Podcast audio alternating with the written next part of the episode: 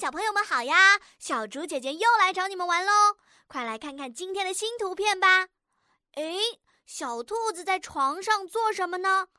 地上怎么有那么多的胡萝卜呀？小老鼠为什么拿着一杯果汁躺在吊床上？小老鼠和兔子们的表情看起来是什么样的呢？为什么会出现这样的画面呢？小竹姐姐来给大家增加一点点的难度啊！请大家在故事当中加入词语“忙碌的小兔子们”和短句“小老鼠在喝果汁”。